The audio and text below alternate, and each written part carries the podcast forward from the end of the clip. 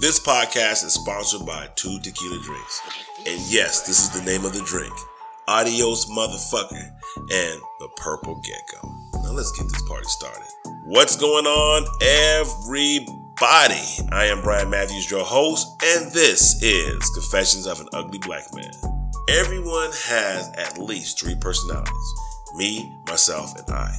Yet, there are those of us who have what I like to call advanced personalities, in which the term me, myself, and I have been replaced. For example, I refers to my outer constant persona as Bryan, the person that I choose for you to see and know. Myself or Matt B, in which I tend to be, and it is determined by the situation, i.e., life of the party, or when I'm just up to no good, aka a 007 mission.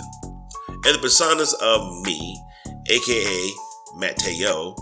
That's right, Mateo. So smooth.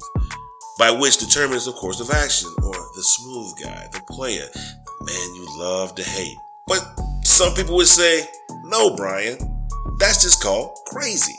Others might say, well, I think you have MPD, or multiple personality disorder.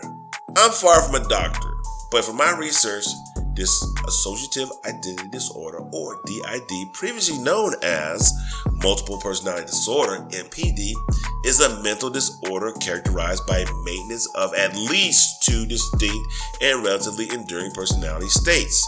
The disorder is accompanied by memory gaps beyond what is normally explained as forgetfulness.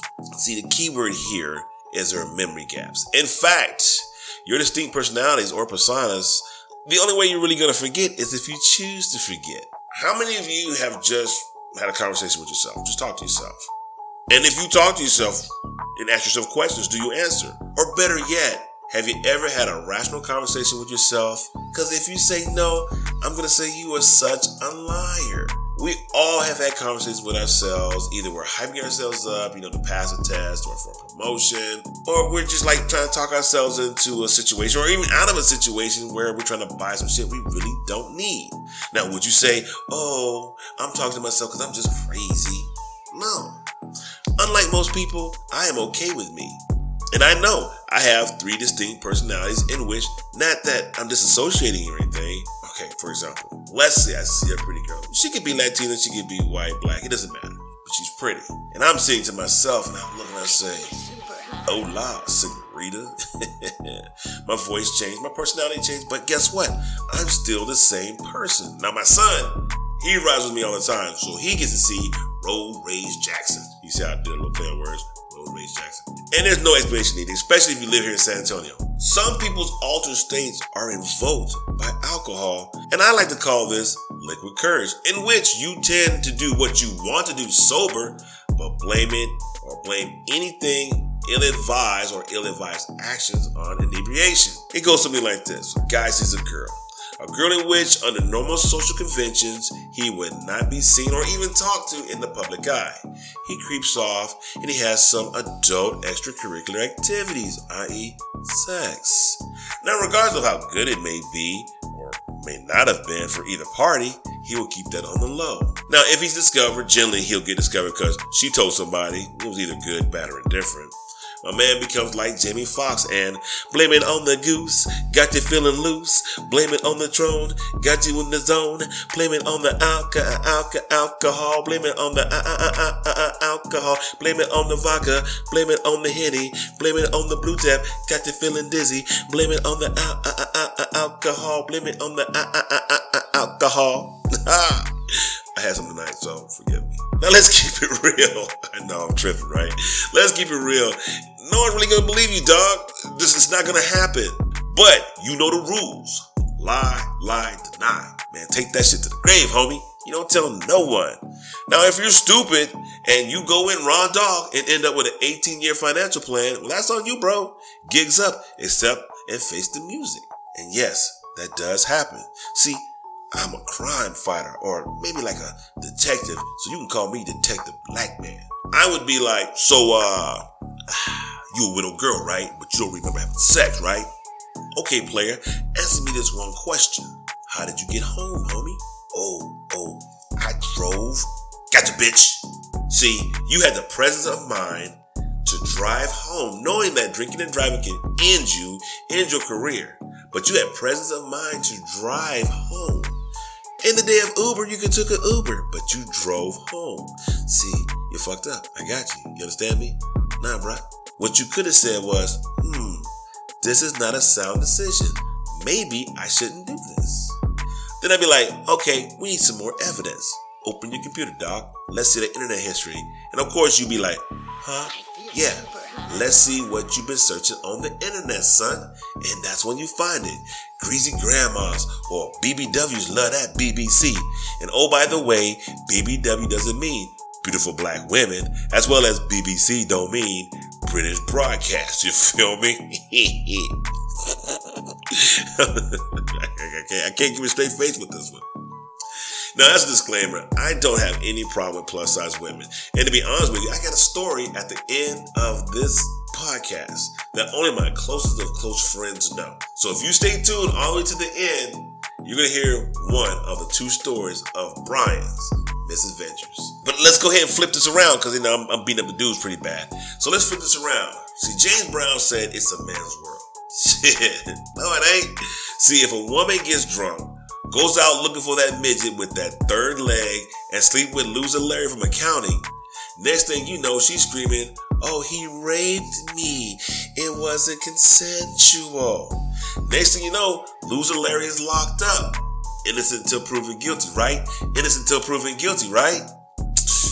Anyway, once again, disclaimer. Now, I know things like this truly do happen. And I'm not making light or any fun of any rape or anything that deals with non consensual sex.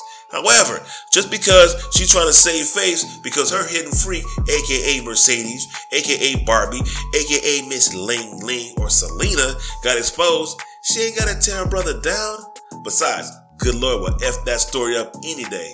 Loser Larry gets released, potentially as a sex offender, but he gets released nonetheless. You know, he's walking around. Now, unless you're in one of those relationships because they are out there where you just do freaky stuff all the time, your man can introduce stuff up and say, hey, let's do this. And you'd be like, cool.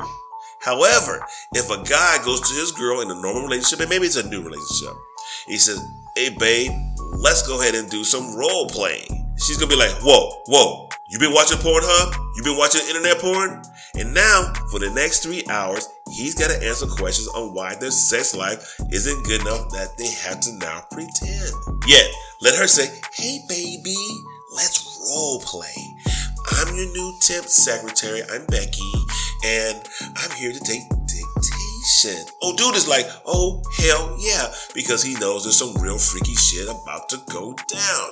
And oh, for that one night of wild, uninhibited sex, he is so amazed on how wild his woman could be. Two days later, my man's in bed, rock hard, horny as all get out. He'd be like, hey Becky, you wanna sit on daddy's lap?